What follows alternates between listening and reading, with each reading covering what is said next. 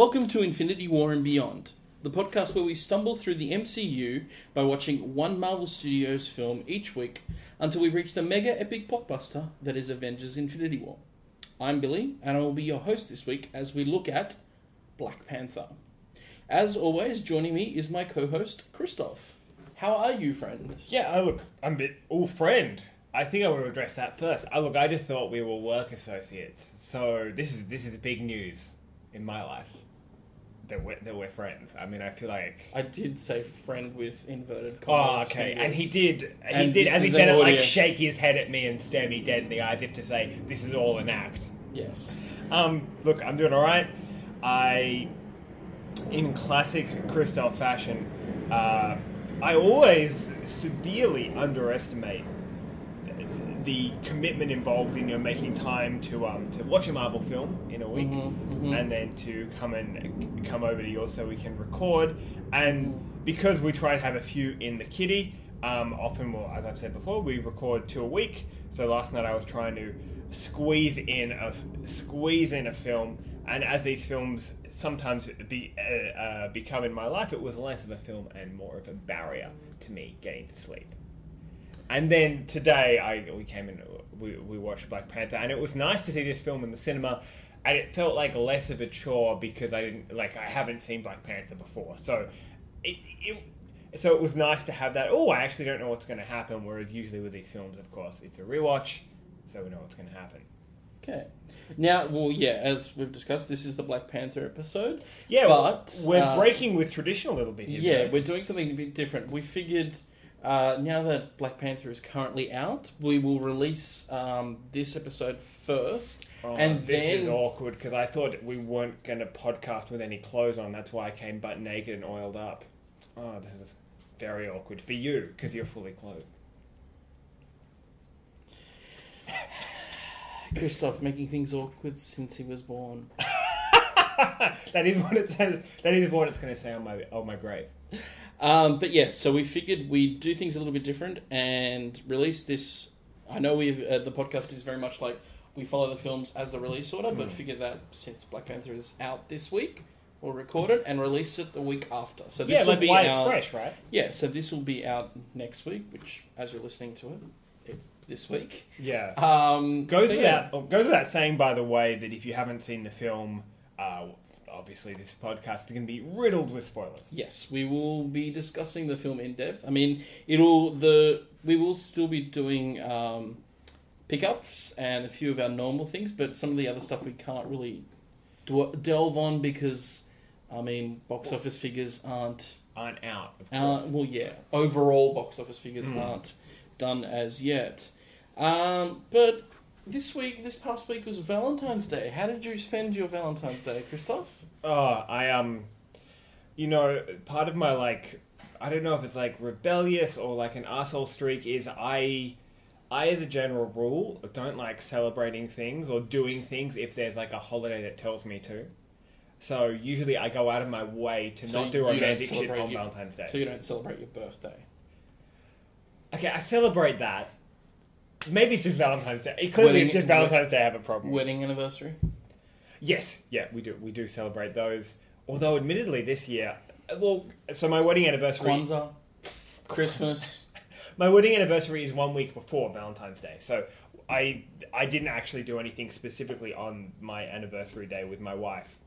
Um, Yes, But- you did. You came and recorded with me. That's right. I am actually with you recording a podcast. Look, we went out for dinner the following night and stuff. But anyway, so I brought her home. Um, there's like this dried, really nice, like dried mango snack she likes. So I brought her home some packets of that, and she was very happy because Nice. she's a simple woman, and that's.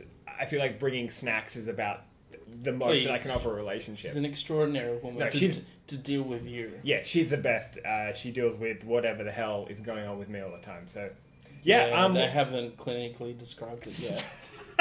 I think it's going under Christoph syndrome. yes. Um, how was your Valentine's Day, Billy? You're a big Valentine's Day guy. No, not a big Valentine's Day guy. I mean, usually, um, uh, for the past couple of years with my partner, we've been watching like because a lot of the times, some of the cinemas here in um, Sydney, Australia, uh, they do Like anti Valentine's Day? Yeah, they do like anti. They'll host a horror film or something. And for the past couple of years, we've been going to a couple of those.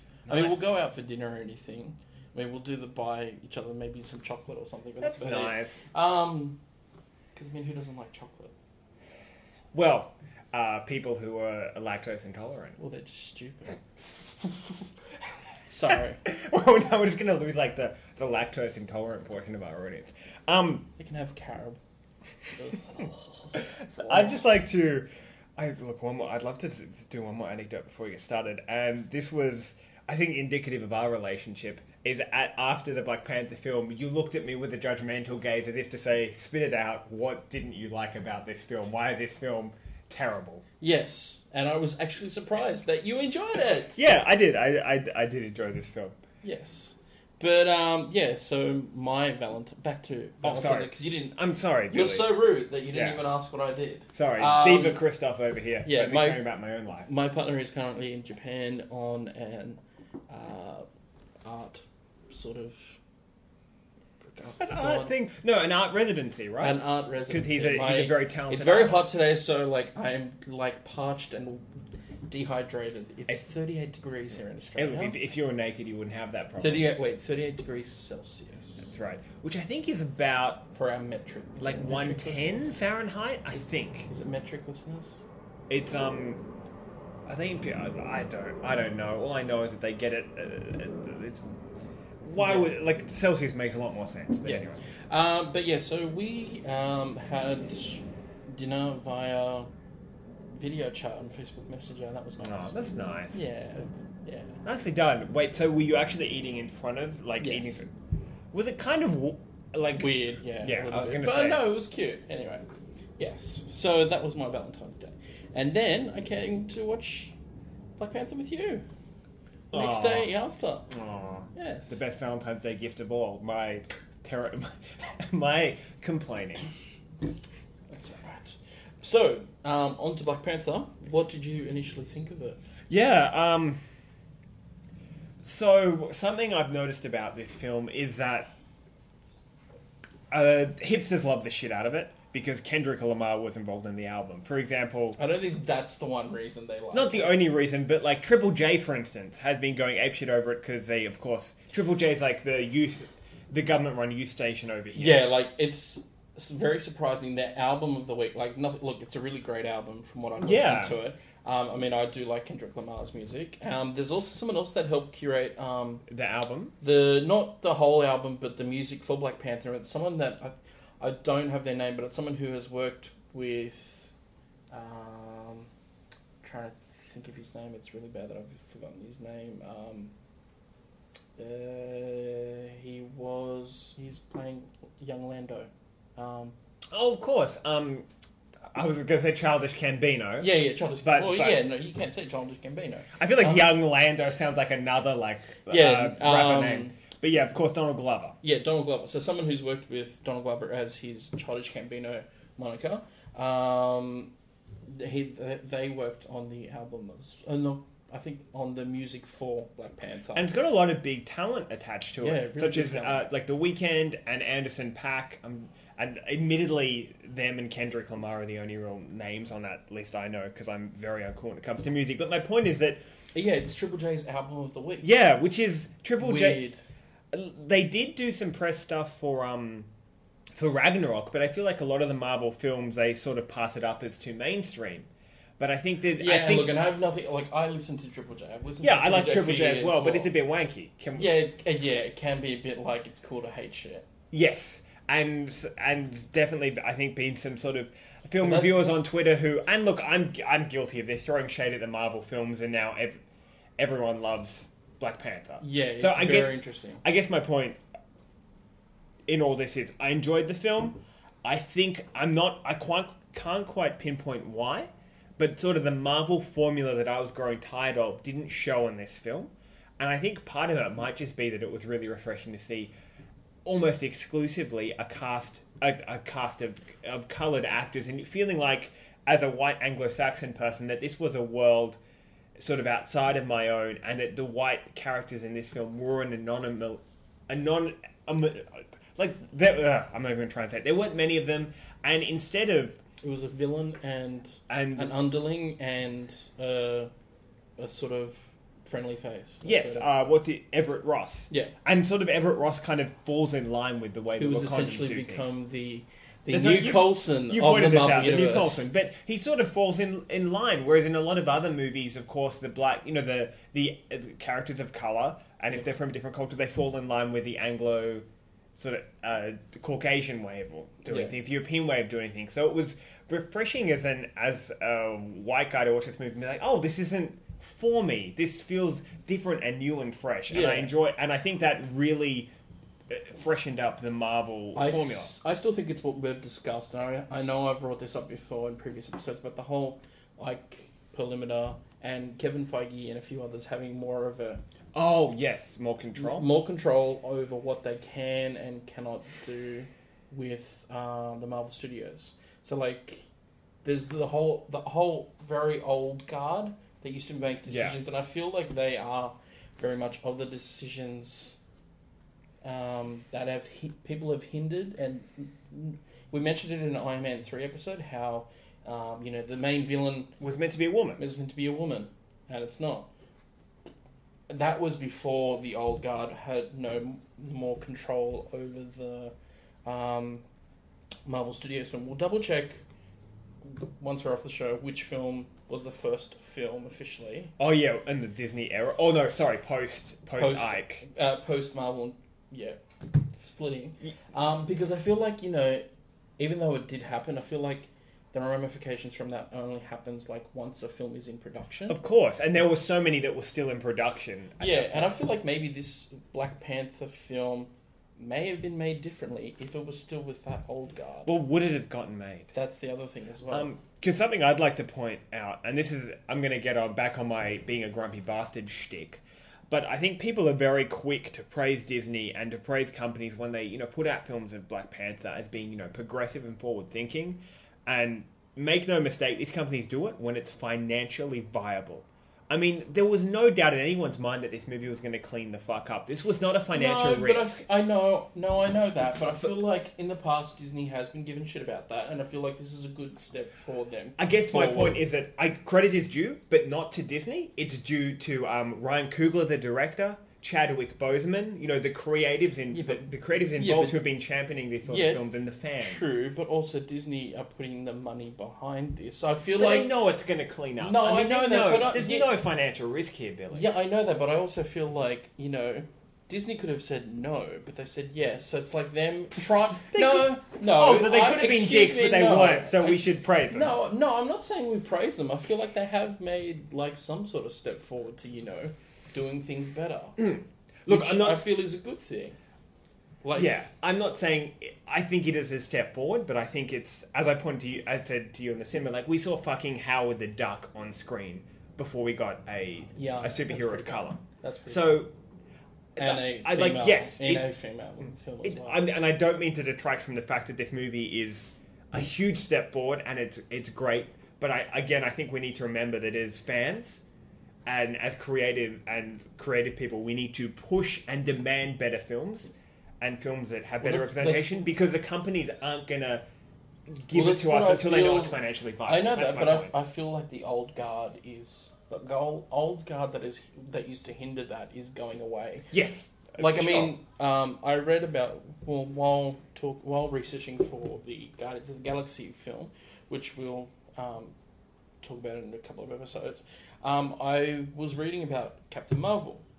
Now, Captain Marvel was originally going to be in the Jessica Jones series because okay, weird fit. well, because in the Jessica Go- Jones comics, Okay, like she the character with of Captain Marvel, um, Carol Danvers? Carol Danvers is um, Jessica Jones's really good friend on in the comics. Oh, and they and in the TV show they They were going to have that as They- her friend, But instead, they have Trish, yeah? yeah, they have Trish who becomes um, Hellcat in the comics. Um, now it's back to that Ike thing that I mentioned. I think once that happened, they're like, no, now we can do a female film. Yep, first female film, Captain Marvel. It, again, it's going to be I feel like no, but I 10 feel, years in the future. I know that. I but mean, feel like, 10 years after these movies first. But that's the whole thing. Like, it takes like three to four years for a film to be produced. Yes. So I feel like yeah, we're only seeing the effects of the old guard going away now. Okay, yeah, look, that's a That's like, I a feel like valid Black point. Panther is one of the first ones, which and it's a great success. It's an amazing film. I loved it. Look, I I have no doubt that this movie will clean up at the box office. Hopefully, it does. I Well, would I love don't- to. I See, think there's any yeah, I would love to see a sequel to Black Panther. And you know, I, I, I think I think there will be. I guess my hope is that they're able to bring back a, a lot of like Ryan. I mean, well, Ryan Coogler did a really great job here. I'm here. sure he'd love to do a second film. I mean, it just all depends on a post Infinity War Marvel Cinematic Yeah. Universe. for sure. Yeah. Well, look, do we want to jump to the trailer and then uh, get into context? Yes. I have seen gods fly. I've seen men build weapons that I couldn't even imagine. Uh huh. I've seen aliens drop from the sky. Yeah. But I have never seen anything like this. How much more are you hiding? Hold up. Let's go. Go. We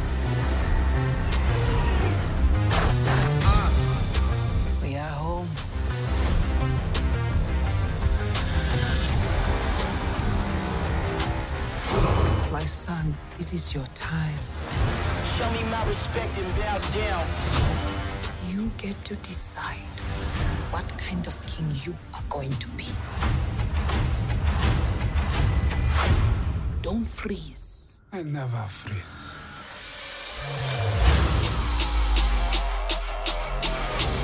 The revolution will not be televised.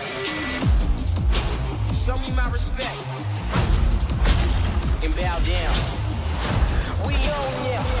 We own ya. We only getting started now. Cause we own ya. Everybody think they know me now. Cause we own ya. You and I'm a homie now. Cause we own ya. I waited my entire life for this. The world's gonna start over. I'ma burn it all. What happens now determines what happens to the rest of the world.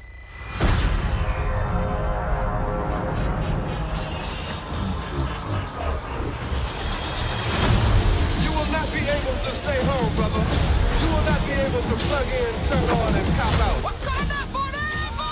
The revolution will not be televised. Let's have some fun.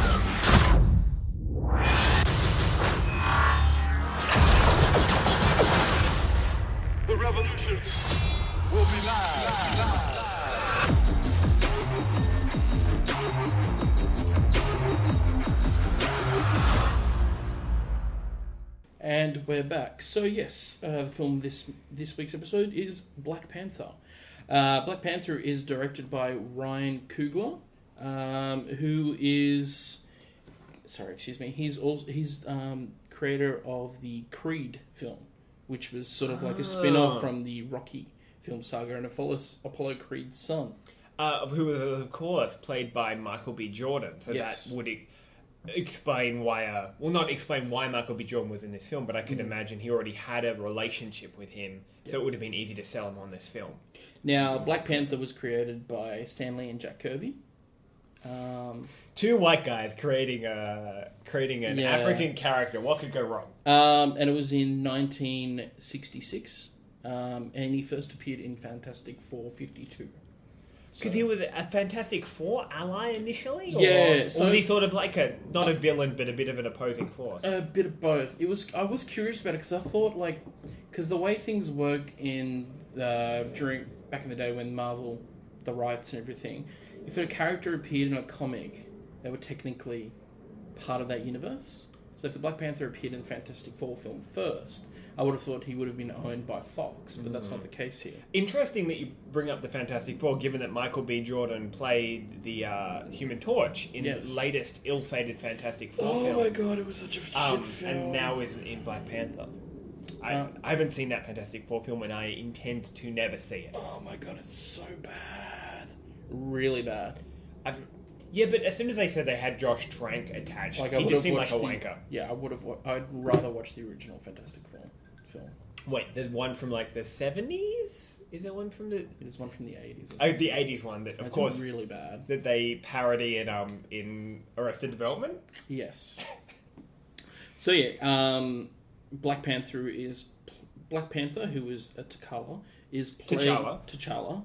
Um, he is played by Chadwick Boseman. Yeah, and I mean, big, a big cast here in terms of some of the star power. Some names jump out, such as Angela Bassett, and of course Michael Michael B. Jordan Yeah, is playing um, Erik. Killmonger Stevens. um. And Lupita Nyong'o is play playing Nakia.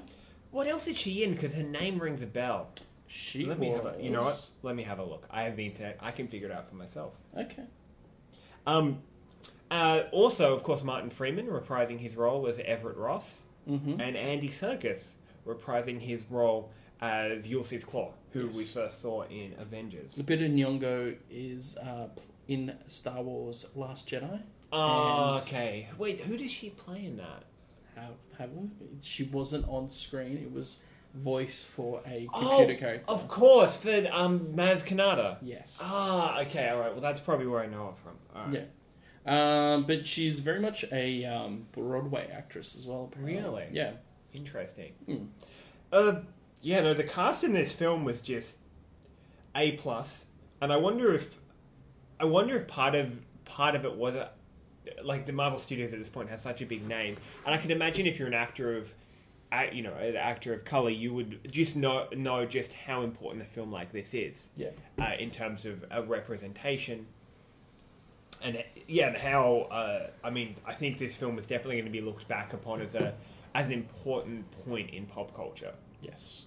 Um, yeah, so the film is set a couple months after Captain America Civil War. That's what I yeah noticed. Like almost, I mean, not immediately after, but in terms of the couple events, months, yeah. it's like dealing with the ramifications of that film Yes. and the death so, of T'Challa's father. Yeah, so in Captain America Civil War, T'Challa's father um, died, consequently in the attack, bombing of the United Nations Yeah. that uh, Zemo did and blamed on Uh, the Winter, Soldier. Yeah.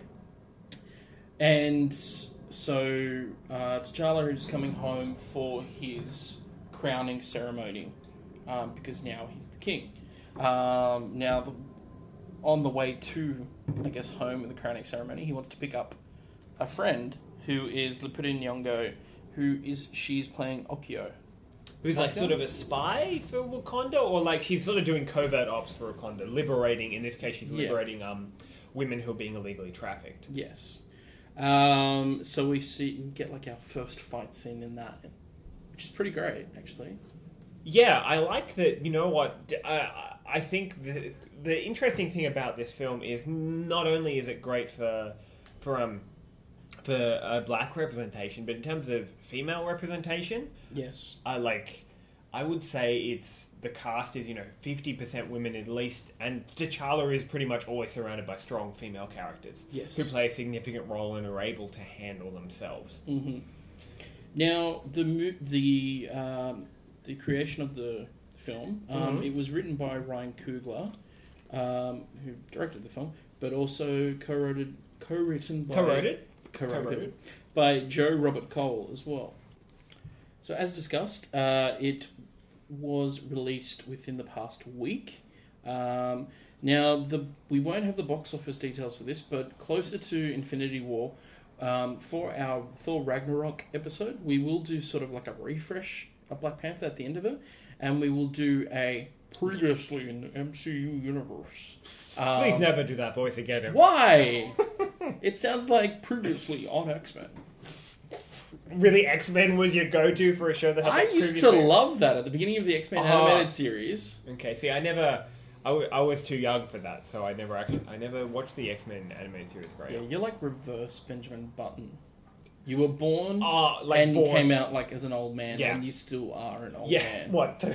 just an old man on the inside. I don't think I'm going to change. I'm just going to become more bitter as I get older, more of an old man. Do we even have a soul? Or what? That's a lot. But, Uh, but you know, So the budget for this film was 200 million. Yes. 50 million more than Iron Man. yes. And you've talked about in previous episodes uh, that a huge chunk of the Iron Man budget through his suit. I wonder feel what like chunk it- of this yeah. budget was I T'Challa's suit. I feel like it was a lot of his suit and some of the other um, special effects, like blasters, and also because in and the like film, the his um uh his plane Yeah, air- and- aircraft. yeah, and I think the the effects, the um, the vibranium weapons have as well. There's a lot Yeah, of- of course. There was a lot of uh, special effects associated with them. Yeah. So at the beginning of the film, we notice, like, sort of, we give we get given a brief description of how Wakanda came about. Um, Yeah. So- like a, a recap, right? yeah. So like five um, African tribes were warring over a meteorite, a large meteorite, vibranium, which crashed onto Earth. Um, now they came together um, to. I th- they came together and sort of formed Wakanda. Yes, under, of course, led by the first Black Panther. Yes. Which- Um, who eats a heart-shaped herb, which is from a plant derived from the vibranium, and that gives the Black Panther his powers, Uh, which is essentially almost like a super soldier serum. Kind of. I Yeah. think what's cool about the Black Panther concept is the way that it's so heavy, heavily wrapped up in an idea of legacy and leadership. Mm-hmm. Um, and the idea that you that this Black Panther character is, you know, obviously the political leader of the country as as a king, but also sort of the warrior, Yeah. the warrior leader as well. Did- were you- kind, kind of thing that I like is there's a lot of pulp heroes that are like that. They're like the mantle is passed down. like the to the a great example. Yeah, like the mantle is passed down to the son, and the son or or daughter in some cases becomes that particular. It's Phantom. 2018. No, it becomes that. There was a female phantom for a while. I think uh, the com- like the female Phantom comic was called Girl Phantom. No, Not no, no. There was an name. actual like in the Phantom comics. There was a female Phantom. I she took over for her brother for a little while, Interesting. which happens actually in It- the Marvel comics. it does for Black Shuri, Panther. um, who is Ca- who is T'Challa's uh, Ch- uh, sister, younger sister. She takes over in the comics and becomes the Black Panther. That's right. I remember I have that run, or at least like the first arc when she takes on the mantle. Yes. Um, I'm trying to, but I can't for the life of me remember the creative team behind it because it's probably close to five years ago I read it. Yeah. But it, I remember it being quite good. Now, it also flashes back to what did you think? See, it shows um, 1992. um, it flashes back The to 90s. yeah. What did you think of that scene? So in this scene, like, it's um, T'Chaka um, Which is uh, as the Black dad. yeah as Black Panther visiting essentially his brother, Hmm. who is so Wakandan um, agents that are sort of like based around the world are called. Do they have a special name War- in this? War dogs. Are they called what? They're called war dogs. Yeah, war dogs, and they're sort of like, you know, the they provide intel back to Wakanda or what's happening around the world. Um, So essentially, it allows Wakanda to be aware of what's happening in the world without being a part of it, which was Yeah. a big theme in this film, isolationist, which felt very poignant uh, given sort of the current things going on in America and around the world with the rise of populist and uh, nationalist politics. Yeah, so what happens is we find out that. Um, so it's been stated in the previous films that Ulysses Klaue, um, he stole vibranium from Wakanda. He's like the first person to ever breach Wakanda's borders. Um, and we find out that T'Chaka's brother, N'Jobu, um, Prince N'Jobu, uh, has become sort of radicalized because of his time in the real world and can see how everything is very Well, basically, how shitty black people, uh, people of color, are treated. and also the rest of the world as well and that like you know wakanda with their advanced technology and everything can actually help heal the world Yes.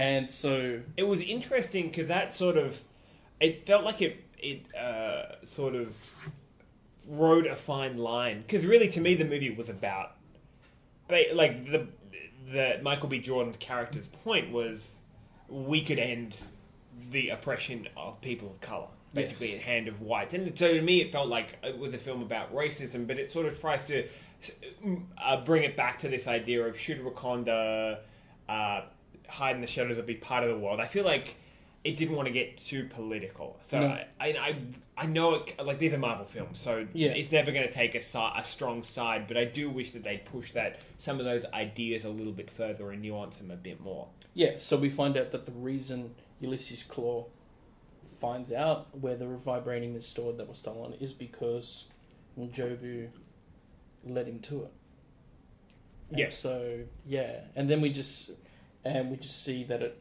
leads that N'Jobu has to come back to Wakanda to to face the council's wrath. Yeah, to face to face sort of yeah his punishment. Yeah.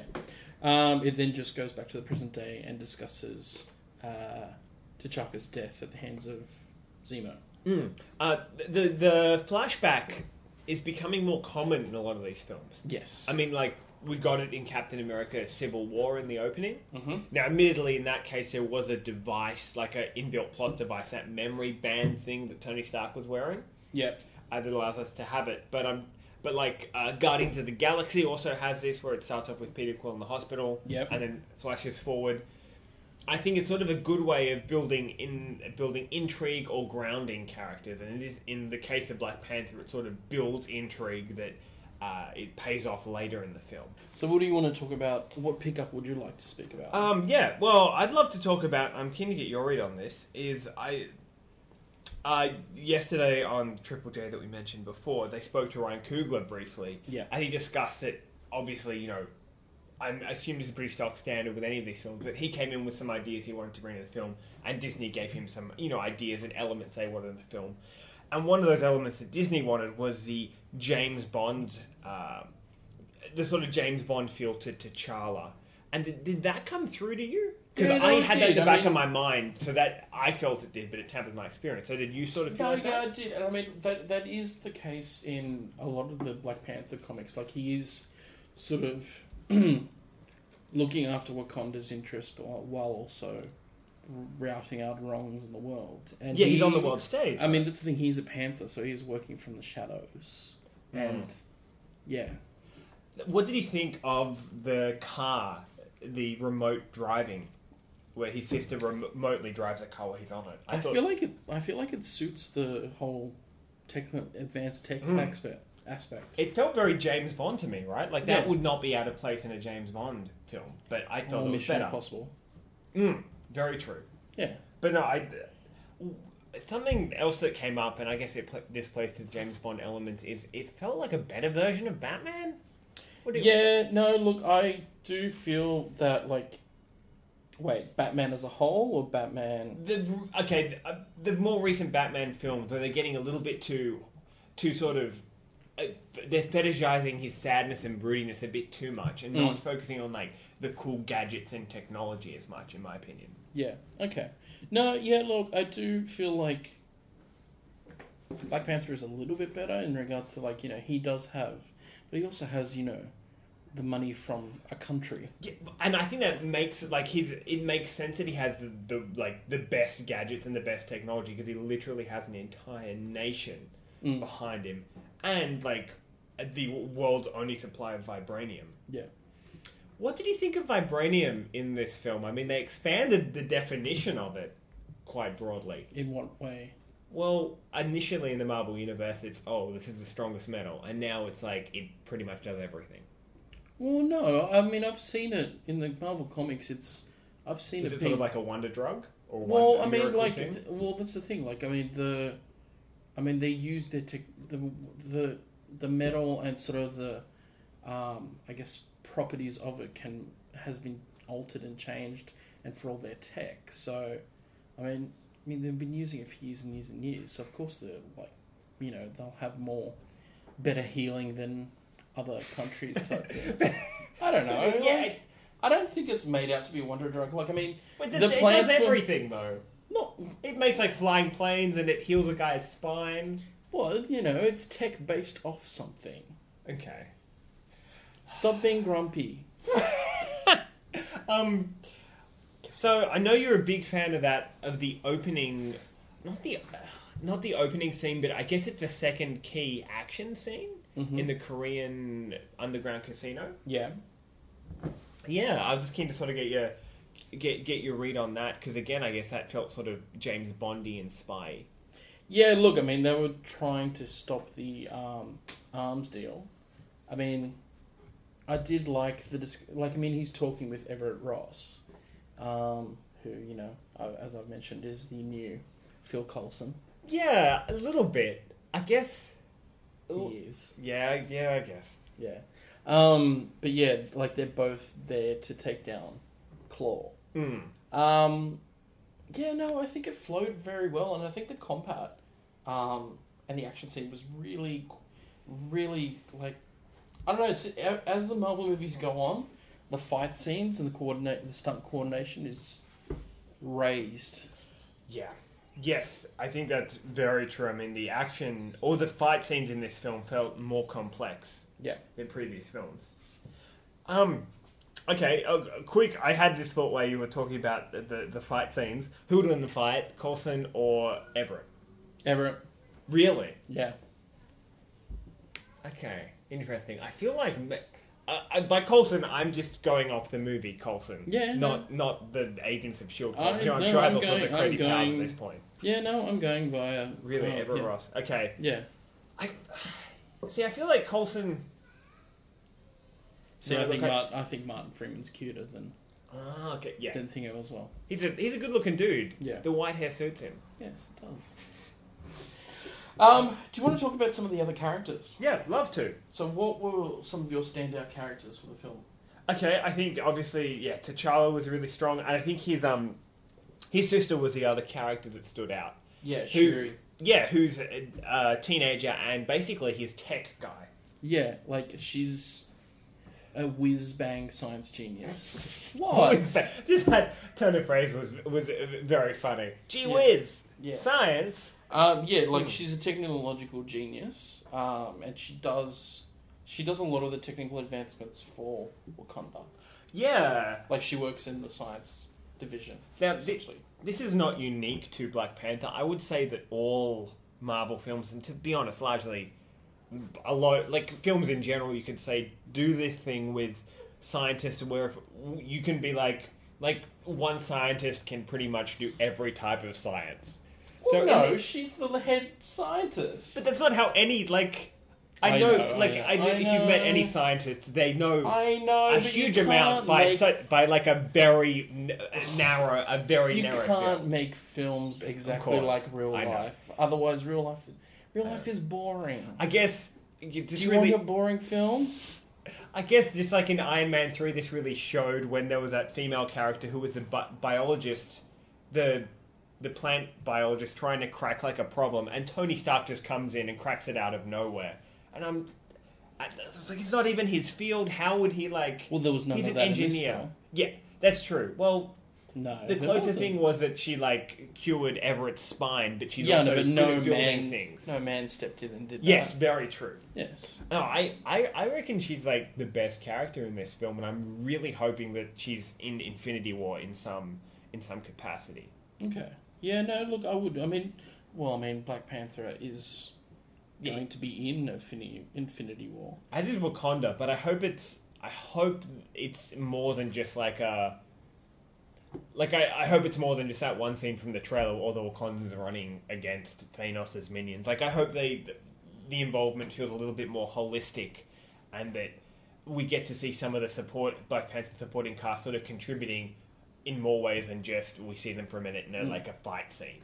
Um, I so look as we've as we've been talking about this. I mean, we're focused on characters because everyone's seen the film by this stage. So Yes. I mean, if you haven't, I mean, we mentioned at the beginning of the podcast, we um, this we're going to be talking about spoilers, but I mean, we'd rather not go over the plots of the film. Just because it's going to be yeah very fresh in your mind, so Yeah. it'd be more interesting to sort of uh, dive in deep. Yeah, I mean, essentially the the main plot of the film is that Killmonger tries to take over the throne, and Yeah. T'Challa has to stop him. Um, I'd love to get your read on this quickly in regards to Killmonger. Online, a lot of people are sort of saying that uh, Killmonger is the first Marvel villain that it was right that you can sort of completely relate and understand his point and the validity of it. What What do you think about that? Yeah, um, to like, no, no, yeah. Look, I I agree, um, that he's right, and I mean, Well, his point is valid. Yeah, his point is valid. like is people valid, have like- gotten a very shitty deal. yeah, and well, I mean, he was given a shitty deal, and like, T'Challa noticed that. I mean, when he was telling the kings in the sort of, um, Like the throne room, no, no, room. no, no, in the sort of astral plane. Oh, sorry. Yes. Yes. The um, yeah, the ancestor place. Thing. the ancestor plane, um, where he told them they're all wrong. You created this monster, which is Killmonger, um, and the way closing Wakanda off to the world. Now, Uh, that when he called Killmonger a monster, I thought that was unearned. Killmonger didn't really do anything monstrous. Like there was, he's killed a lot of people because he was a soldier, but to me that wasn't particularly. Like that was enough to sell me that he was a villain. He just felt like someone with a different, very radical point of view. Yeah, true. I mean, he was angry when he said that, so you know, people Yeah. say things out of anger.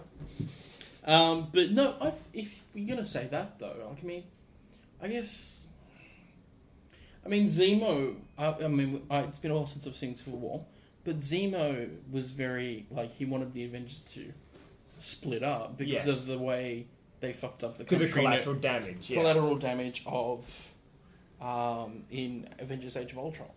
Yeah, uh, that's a good point. Uh, I think I don't know. I think look, I think Killmonger did it better. Yeah, I think Killmonger still had part of the Marvel villain problem, and I saw this. Which is Uh, so a great example of this as well is the Vulture in um, in Spider-Man: Homecoming. Is that the villains start out relatable and then they just flip and do something completely monstrous out of the blue that makes you write them off completely. So for the Vulture, I, I relate to his sort of plight is he's a working man yeah, and he got stiffed. and he got fu- uh, fucked over by a change, changing technology, um, and now it's harder for him to make a living. So he's adapted, and people are trying to take away his source of income again. And Yeah. they, and I, I'm, I sort of follow him up until the point where he just kills a guy on an because a guy looked at him funny, one of his own goons, and so I'm so it just felt unearned and out of character. And for Killmonger, we got the same thing when he comes out of the um, visiting his dad in the in that other plane. He um, like chokes an old lady, Yeah. and that wasn't super reflective of the Killmonger we'd seen. Now, admittedly, he did shoot his girlfriend uh, to to get to Klaue, Yeah. but I just I I don't know. I just felt like I never really saw him as a monster as much as like an efficient soldier with a, a clear vision of how he was going to make the world a better place. Well, you know, it's that whole going mad with power thing. Now I have power. Yeah, I just. But again, look, this isn't unique to Black Panther. Absolute- Marvel, no, Marvel like- has a huge. Uh, just generally has a villain. What is it like? Absolute power corrupts absolutely. Hmm. So that's, I guess, that's what hap- what's happened. Yeah, I I think it just could have been. I think they could just signpost the story better. But I mean, at the end, look at the end of the day. Uh, this is. I think that's just uh, superheroes are stories are always going to have trouble getting the villains right, and Marvel sort of conceded that its villains exist to serve the heroes, and that was like Killmonger definitely is a is a catalyst that forces T'Challa to to uh, stand up to his dad and to sort of move Wakanda out of the shadows. So in that regard, the character, the villain works really well. I mean, something that's similar, move um, comic book wise, Hmm. especially the Marvel universe. Um, I mean, to T'Challa and Killmonger. I mean, they're of similar views, but Killmonger's is more extreme. Yeah, Um, Professor X and Magneto. that's that's a great pairing. Yeah, that's a that's I a mean, really they good point. both want to help mutants, Yeah, but, but I mean, Magneto is very much based off his experiences. yeah, I was going to say informed. His extreme view was informed by his experience. extreme experiences, Yeah. which is you know he was in Nazi Germany. it doesn't get any more extreme than being, Being in, a, in a Holocaust camp. Yeah, in a death camp. Um, and you know he's very much of the fuck the humans. Mm. Um, Yeah, and I feel that you're right. I think Killmonger is sort of the Magneto to Black Panther. yeah, I mean it, I think it might be different in the um, comics, but Mm. for the movie wise, yeah, no, and yeah, I really enjoyed. I really enjoyed Killmonger as a villain. I really did enjoy. Michael B. Jordan was really gave a stellar performance. Yeah, apparently he said this like he's been wanting to play a villain for a while. Okay. So this was his first time, which I think is great. Um, and I think, um, from what I read, the trainer um, that he had on Creed Yeah. Also helped him out for this film as well, which is Okay. kind of cool. Yeah. Yeah. No, th- that is cool. Uh, something that really shone through to me on this film, Billy, is like the family vibe of it. Yeah.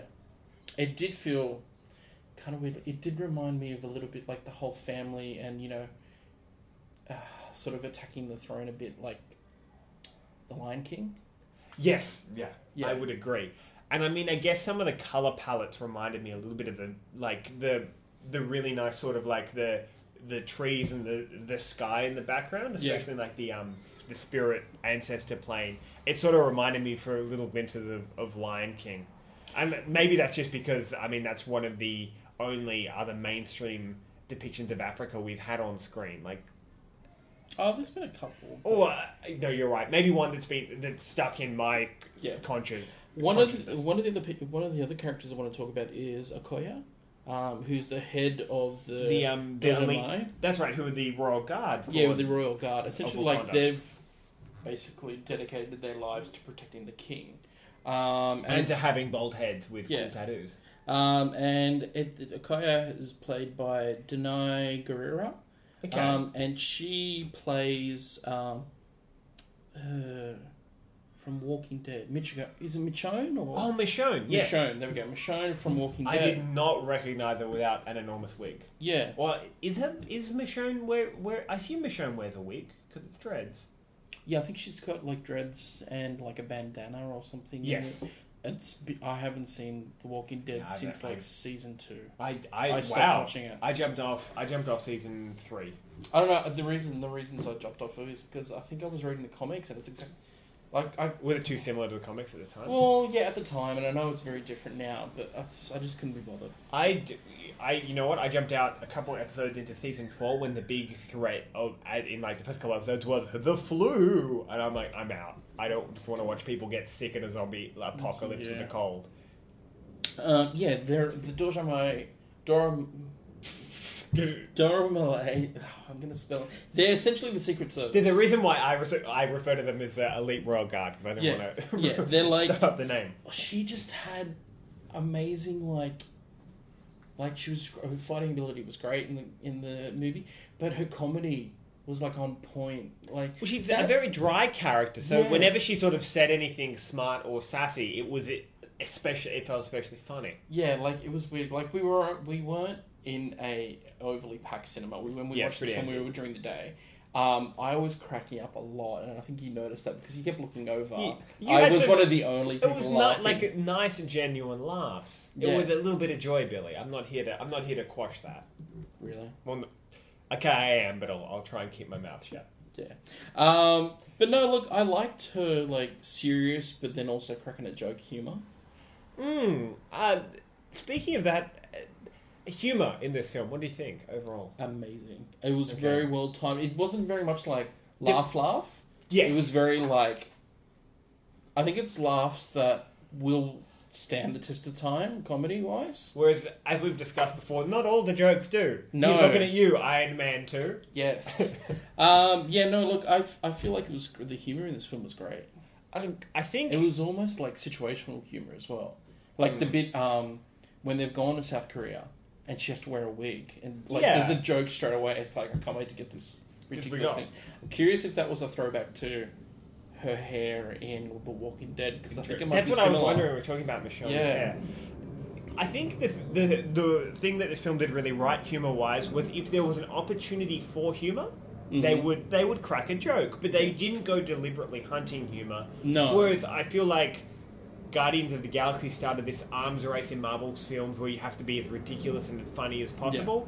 And I think Thor Ragnarok almost fell into that trap for me a little bit, where a lot of the scenes felt like they were there just to build as many laughs. Like Taika Waititi's character is pure comic relief in that film, the character that he voices.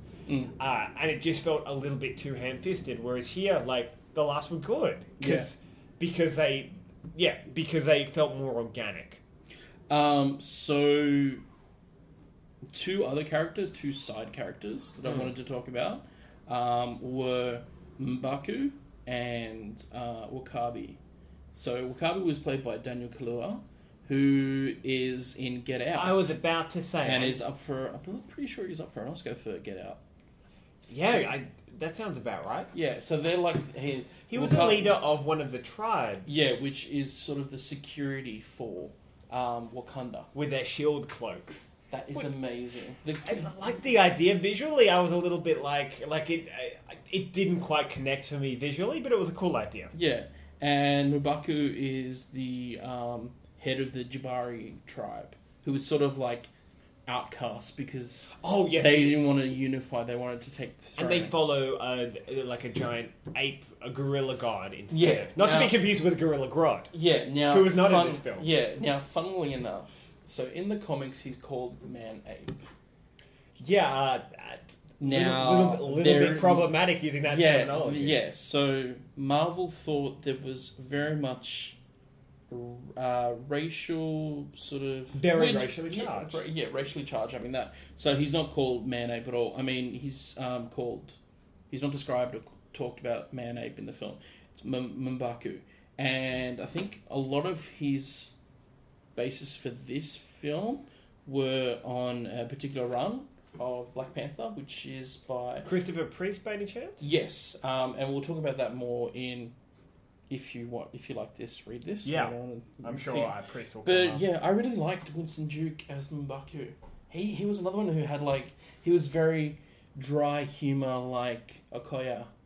And the, yeah, that's right. The joke about them all being vegans. Yes. I like that. I did like, yeah, that the outcast tribe uh, came to to T'Challa's aid in the end, and I, I liked that. Again, sort of their animal, the animal that they've chosen as their totem or whatever you want to call it, reflects the way they dress and the way they fight, which feels very strength driven. Mm. Uh, like a lot of their guys are wielding big two handed weapons. It's very much like a like it was a um, a staff with like A ball on the end, A like a- ball, like yeah, like the staff continues and ends up being like a club at the end. Yeah, which is kind of cool. It's like very may, allows you to kind of like swing it. almost like a baseball bat. Yeah, almost with Bit like, more deadly. Yeah, So you mentioned Wakabi before. Something I'd like to bring up, I guess, associated with him is the giant 3D animated war rhinos. yes. I I thought thought, they they, were- were kind of cool. Felt they It- were a bit much. It reminded me a bit of. Um, I'm not sure if you know.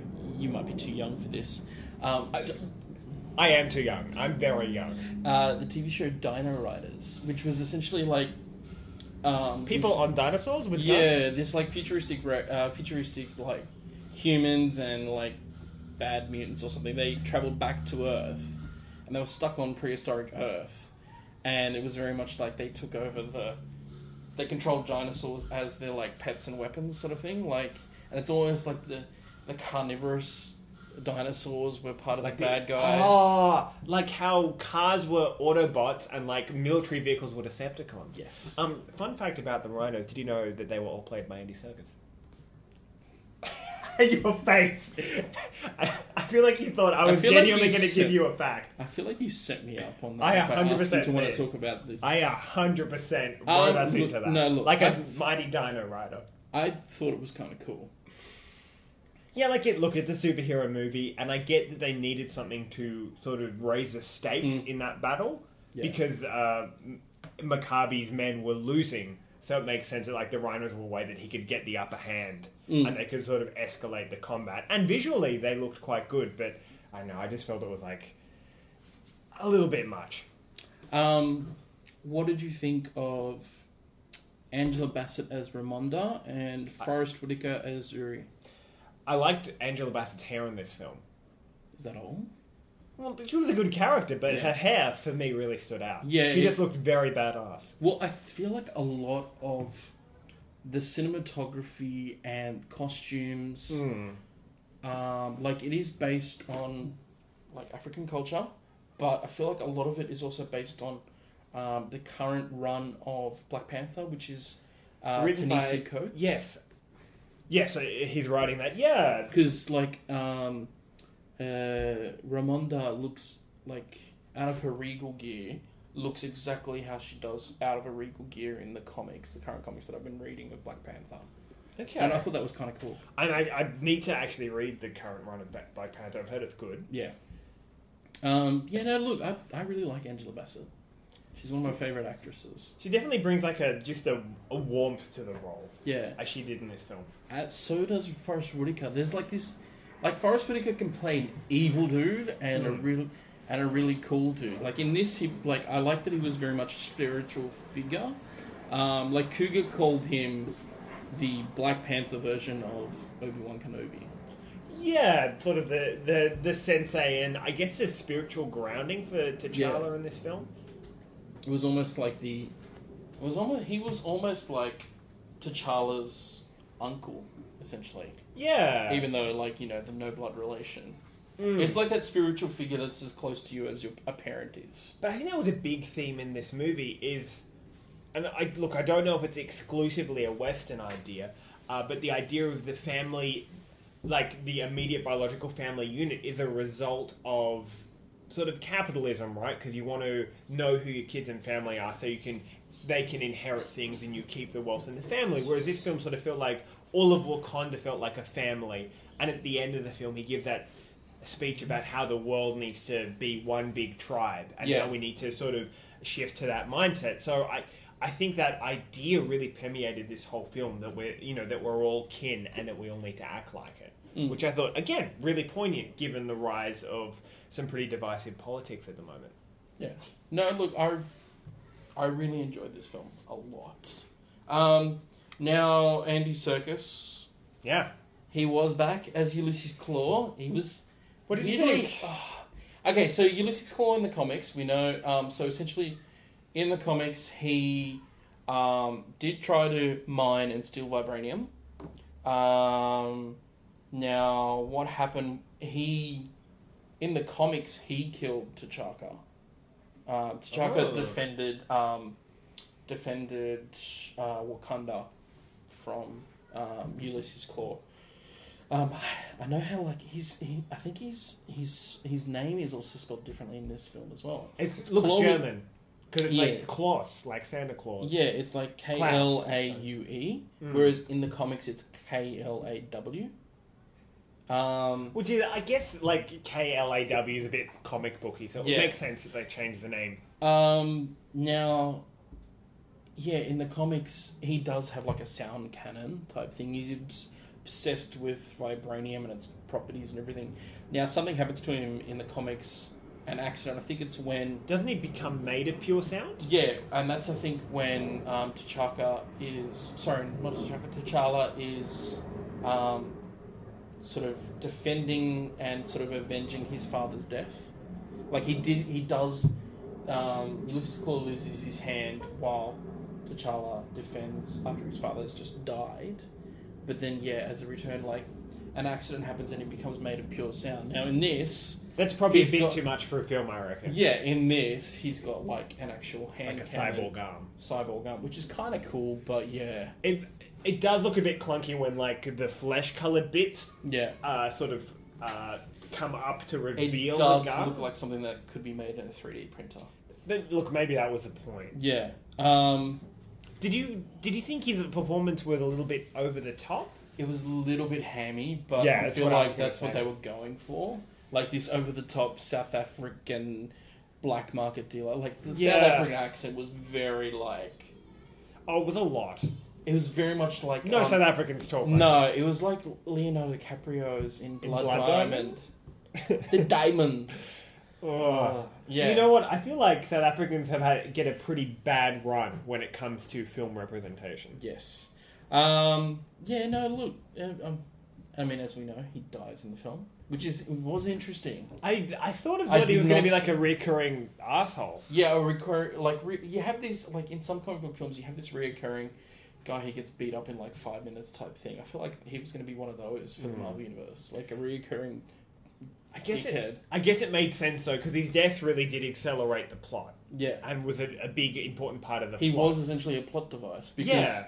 Well, I he think- represented uh, T'Chaka's failures in many ways. Yeah, and I feel like, like um, Everett Ross kind of says that. That's like what um, Killmonger's training is to like destabilize nations during like a presidentship or, or a new ministerial. Yeah, change over power. The Yeah, and I feel like maybe that's what Killmonger was doing, using of course, Klaue to Well, using earn ev- favors. using everyone. I mean, Yeah. that opening scene when we first meet Killmonger, I thought these people were going to be like his crew that he'd have, but he Yeah. ditches them very quickly.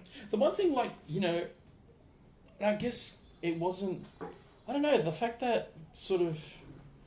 Um, I mean, I don't know if it was revealed. Like, was it revealed that T'Challa's uncle actually led Klaue to the vibranium to everyone? I believe I, if it wasn't, I don't know if it was blatantly. s- No, you know what? I think it was blatantly stated that that Okay, he well, had betrayed yeah, I would have thought like But it's because he felt that vibranium needed to be out into the world so that it could, you know, arm yeah, but no, I thought people being oppressed. Wakabi would have then wanted to kill Killmonger because essentially Killmonger is.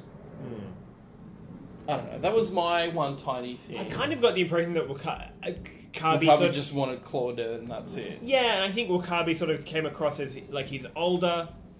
He sort of he's had his time in the sun. He's done d- dark, like hard, made hard decisions, made tough calls, and is happy to now not have to do that anymore. Um, now, before we go on to our Stan Watch, I figured we talk. Like, so this is essentially the last film before Infinity War, and It- there wasn't yes. very much anything about Infinity War in this except the after credits stinger, and, And even, even that that- was that was more character Like, there's no Thanos in the background. There's no Infinity Hmm. Gem. Like, there's no vibranium is an Infinity Gem type thing. And that's why this movie was good, in my opinion, um, because it was character driven and not universe driven. Yeah.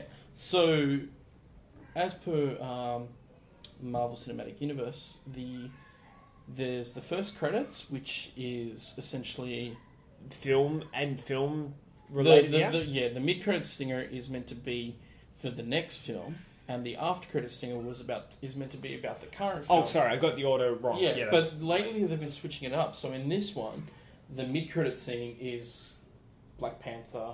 speaking of the United Nations. Speaking of the United Nations, it's saying, look, Wakanda's borders are now open to Thingawing, and everyone's like, well, what do you mean? You're just farmers. And it's like, It's like, oh, wait till we show you all the shit we've got. Yeah. And I said this uh, to you straight after that the after credit scene should have just been part of the movie. It didn't. yeah. I think at a certain because they're such a mandatory thing now. I think often they we're gonna. I think we're gonna see more of this sort of little bit an extra scene from the movie becoming the art the stinger. I felt like that. Like, I know where it could have gone. It could have gone pretty much before um, uh, T'Challa shows Shuri where the new building is going to be. Yeah. built. Yes, that's a good point. The first outreach. or even like it just could have been the end of it after. Like it could have been before or after that scene. That Mm. worked equally well. Now, the after credits stinger, though. Yeah. is like we know for sh- we know that um, uh, Bucky slash Winter Soldier was given to the Wakandans to help I and I get out of his brainwash that's been programmed into him over the years. What did you think happened to him? At the, like, did, did what do you think the Wakandans were doing with him? Well, I mean, he was in a deep sleep, and I feel like they were just trying to deprogram him. I I, mean, could- we didn't see any of that process. Maybe we Oh, might see. It. I can actually speak to that. So Apparently, there is a comic. yes, yeah, and in the tie-in comic, it is Black Panther's uh, sister who figures out a way not so much to reprogram him. But teach him. I think to make Like it so that the tree, to, yeah, and to get so those triggers, those word triggers, don't trigger him anymore. Yeah. because that's the main thing that he has to deal with is the fact that people, it, essentially, as established in Civil War, if anyone says that specific sequence of phrases to him, he goes all Winter Soldier on them. Um, yeah, and it just him walking out of a hut in a robe, looking very. He Hey, swooned a little bit, Billy. I, I, I, his beard was looking good. Yeah, his beard and his hair was very dreamy. I do like how they're they're Swell. What is it? Swallow? swole, Yeah. thick, Yeah. thick. About, I don't yeah, know. Thick, T H On I double fleek. I'm just throwing out words. I C C. I'm just throwing out words. Um, but point. yeah, look, it looks really good. Sebastian Stan. It's like, oh, yeah. I do like. I did like the idea that he's just sort of been chilling out in nature in Wakanda, sort of to to re-find himself. Yeah, and they called him the, the they had a nickname for him, The which is White White Wolf? Wolf, which is kind of cool. Well, also, I believe that name is also taken by Geralt of Riv- Rive- Riviera, Rivera, Rivia, uh, The Witcher.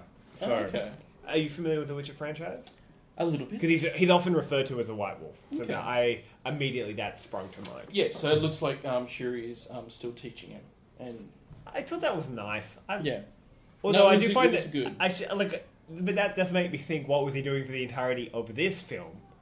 But maybe he's just not combat ready. Yeah. He didn't have his arms. no, he didn't. So, We ready for? shall we go to Stan Watch?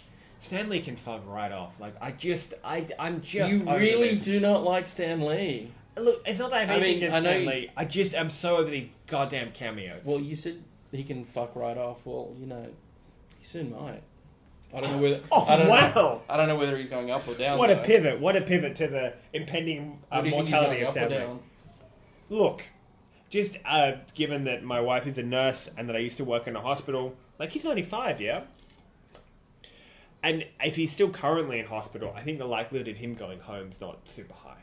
Um, I think you know. I think he went home. oh, okay. yeah, well, so he's you- had some heart issues. We should make light of the fact yeah, like he's an old man and possibly will die. Yeah, and it sucks, but I mean, like at 95, you've had a, a run that's a a lot better than yeah than a lot of other people. I wonder if he'll mention or give. Uh, I don't know before he dies. Yes, these people actually were Like give involved people in- credit, Give people credit for creating stuff. or will he do a Bob Kane? Where did do you know about Bob Kane's grave? uh, yes. where it has this big rant about how he alone created Batman and the gift was given to him by God, and it's so stupid. Um. So what's okay? What, what's our old mate Stan up to in this film, Billy? So in this film, um, in the South Korea scene where they're in the underground sort of casino slash Illegal uh, casino. illegal arms deal slash uh, all sorts of other deals going on. Stan Lee's in there stealing um, the winnings from uh, T'Challa that he just left there. yeah. So he's rich Stan Lee now. So he's stealing stuff in this as he does in real life. And it's, those chip, the chips were the credit he stole it Yes. from various other artists. um, yeah, like it just felt heavy-handed and stupid. And again, I'm I'm a big believer that the best Stan Lee cameos is when he's like in a crowd or he's just playing like a generic old man. I didn't he's mind this one. It was a bit thing. It was kind of funny. Here, I'm just going to steal the money. That's it. Like, Yeah. It wasn't an overly long or drawn out one. Look, it was no superheroes in New York. I wonder if this was one of the ones that was filmed prior, though. Because there's a couple of that I know have been filmed in a bulk, and this kind of looked like it might have been. Quite potentially. Imagine what a, a day for Stan Lee of filming bulk cameos. He'd just be going from like costume to costume. We'd be wearing similar costumes, wouldn't he? Not always. I, I, I guess he's wearing suits a lot of the time. Yeah. That's true. It depends if he's like a classy old man or disheveled old man. Yes. So that was Stanwatch. Beloved segment, Stan Yes. Watch, I'd like to add. Uh, so we're getting near the end of the podcast. So we're going to discuss uh, if you like this, Yeah. then read this. So Christoph, what have you got in regards to if you like this, read this? Yeah, okay, so I'm going to talk a little bit about the, I, I believe it was called Black Panther Men Without Fear. So this was when he took over Daredevil's beat in Hell's Kitchen. Yeah. Um, and the thing I liked about this run in particular was the fact that it uh, basically was T'Challa without his technology. And I think without the um, Was it without the, the the serum as powers well? of her, yeah the herb. Yeah, so it just felt very Batman-y. Mm. You know, uh, and I remember really enjoying this one. It was written by David Liss, who unfortunately isn't doing anything else for Marvel at the moment. And to be honest, uh, he's still doing comic stuff, but for Mm. smaller publishers. Um, and I'm trying to remember, as is often the case with these books, there are a couple of different artists on it. Uh, and I'm trying to remember who, I think, is it Fran? Ah, you know what? I, for the life of me, I can't remember the, the artist, but there was a, quite a good team of artists. Um, oh, here we go. Simone Bocelli was one of the artists, Mm-hmm. uh, and there were there were a few others as well. Because I think he overall probably did close to like maybe ten issues. I think it's two or three trades collect this one, including his um the the trade of the Fear Itself tie-in, which was the event at the time. Which, from memory, the Fear Itself stuff wasn't great, but the last sort of story arc, which was, I believe, T'Challa going up against the Kingpin, I remember being particularly good. So if you like um, Black Panther, that is yeah a, a, a fun Black Panther book. So one of the comics I want to talk about is a lot of people think this is the quintessential run that everyone should read of Black Panther. Is which Chris, Christopher Priest? Yes, Christopher Ple- Priest, and he was the first ever uh, person of color to write T'Challa as well. Yeah, and uh, that's what I. It's kind of because what era was he writing Black Panther in? Yeah. What, would have been the eighties or you seventies? put no, no, it would have been like ninety eight. I think. Whoa! Christopher Priest. Given that this character was created in the sixties, it's not gr- like it's It's a long time. it's not great that it took that long to um Yeah. to bring in a writer of color. there's various collections. Um, So just look up at your local comic book store online, like a Christopher Priest collection, and you should be able to find one. Um, what's another one that you want to talk about? Um, look, I'm just going to quickly. I've got the artists now that were involved in the Man Without Fear run. Yeah. Uh, so written by David Liss. Uh, Jefte Palo was one of the artists, as was Francesco Francavilla, who Mhm. um, whose work I've really enjoyed. He's done a whole bunch of a bunch of stuff for the B two. You know, I think this week I've just got I've just got that pick. I don't actually uh, uh, for people who don't usually listen to the show during the segment we also talk about. Uh, picks that are non-Marvel related that might Yeah. encapsulate the spirit or the tone. But yeah, none really jump in into my head. Okay. Um, the other run that I want to talk about, which is I feel like, as well as the Christopher Priest run, the um, Ta-Nehisi Coates run. Yeah, which is the current run yeah, on the current run. And the thing is, with his run, he's been involved with a lot of um, like there's a main Black Panther series. And there's been a couple of spin-offs. Yeah, there's been a couple of spin-offs like Black Panther and the Crew, which is which involves a lot of um, like it's Black Panther has his own uh, team um, in New York for of, it's a of all run. characters of color. Yeah, there's like Luke Cage, Storm. uh, um, Manifold, who's Manifold. the indigenous, uh, Yeah. indigenous character. I think he's indigenous. I'm not sure though. no, I under- my understanding is because I know the writer. You know, a clever man. he's Australian. And so uh, the series Cleverman, the creator of that series, Ryan Griffen, is a huge fan of Manifold. Yeah. Um, Like and- I know, like so, Manifold was being taught by an indigenous sort of X Men character called Gateway. I don't know if Manifold okay. is ma- oh, actually okay. it's the thing. I'm not sure. Um, but my also, understanding was it was, but I could be wrong. yeah, I mean, I thought it was because I thought yes, friggin' yeah, uh, like you know, um, an Australian mutant. Yeah, for sure. I, Um, Australian representation is hard to come by in comics. because they usually end up being like having oh a yeah, mate, Yeah, yeah. another strip on the Barbie. I remember in Oh, one of the yeah. X Men cartoons, I think it might have been X Men Re- Evolution. Uh, Pyro like was like Australian and always made, bar- I believe, barbecue references. Yeah, like, fuck so off. Pyro um, is one of the Brotherhood of Evil Mutants, and he's Australian, and it's course he is. always Like him Buck. as Ocker. Um, if you watch the original pilot for the first X Men animated series, I think it's called Pride of the X Men. Um, they've got Wolverine in it talking like an, a really bad Aussie, even though he's Canadian. I have no idea why. Um, yeah. Anyway, so as part of that other Yeah, so- uh, Black Panther and the crew, uh, Yep. Misty Knight's in it as well. Um, and then there's also like a side series to his ongoing series, which is called Black Panther: World of Wakanda. And is that just sort of expanding the vision of Wakanda that Coates Yes. is laying out? Um, and I believe um, she uh, it's being handled by Roxane Gay. Oh, of course, because I knew she yeah. was involved in one of the um one of the spin-offs, and that was Yeah. a big deal because she's a a very well respected novelist Yes. into comics. So yeah, like it's. I think Ta-Nehisi Coates is like you know, um, sort of head writer and possibly editor, editor for the other series. Or So something. okay, so he's like he's sort of laying out the vision of what he wants to the do current with, yeah with the Black Panther stuff. corner and of the then yeah, universe. there's other people. So like, just look up all the the sort of spin-offs of his his run, current run. Another one I wanted to talk about is um, there was a Marvel Knights run of Black Panther for a while. Did that uh, have John Romita Jr. on art? Think it Just because I'm yeah. seeing the cover on your on your phone, Yeah, and that is no. undoubtedly John Romita Jr. Yeah. No, that was yeah, that was definitely it. So that is also a run that's meant to be good as well. Okay, Yeah. good to know. Well, look, yeah, there's so much uh, great Black Panther comic stuff out there if you're a, a fan of the character. Yes. So this has been us this week. Yeah. Um, next week we'll be back to our normal, um, Back on our bullshit. back on our bullshit, and we'll be talking about. Uh, I think next Ooh. week episode is going. Oh to no, be Thor two. Thor two. Oh, oh god, no, fuck, why? Um, Where can, people, where can people find us, Billy? Yes, so people can find us on geekofoz.com or Mm-hmm. Facebook slash geekofoz. Our podcast is located on Whooshkaa, uh, but I mean, just look up to Infinity War and Beyond, Yeah. and you'll find it. Um, I'm on Twitter. Um, Christopher's on Twitter as well.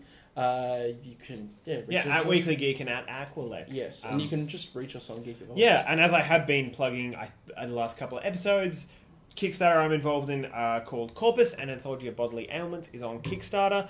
Um, we've hit a little bit of a slump, so look, please, uh, please consider checking it out and throwing us some money if you're interested in stories about the experience of living with illness. Uh, a whole bunch of really talented people involved in that. So just go to Kickstarter and type in Corpus.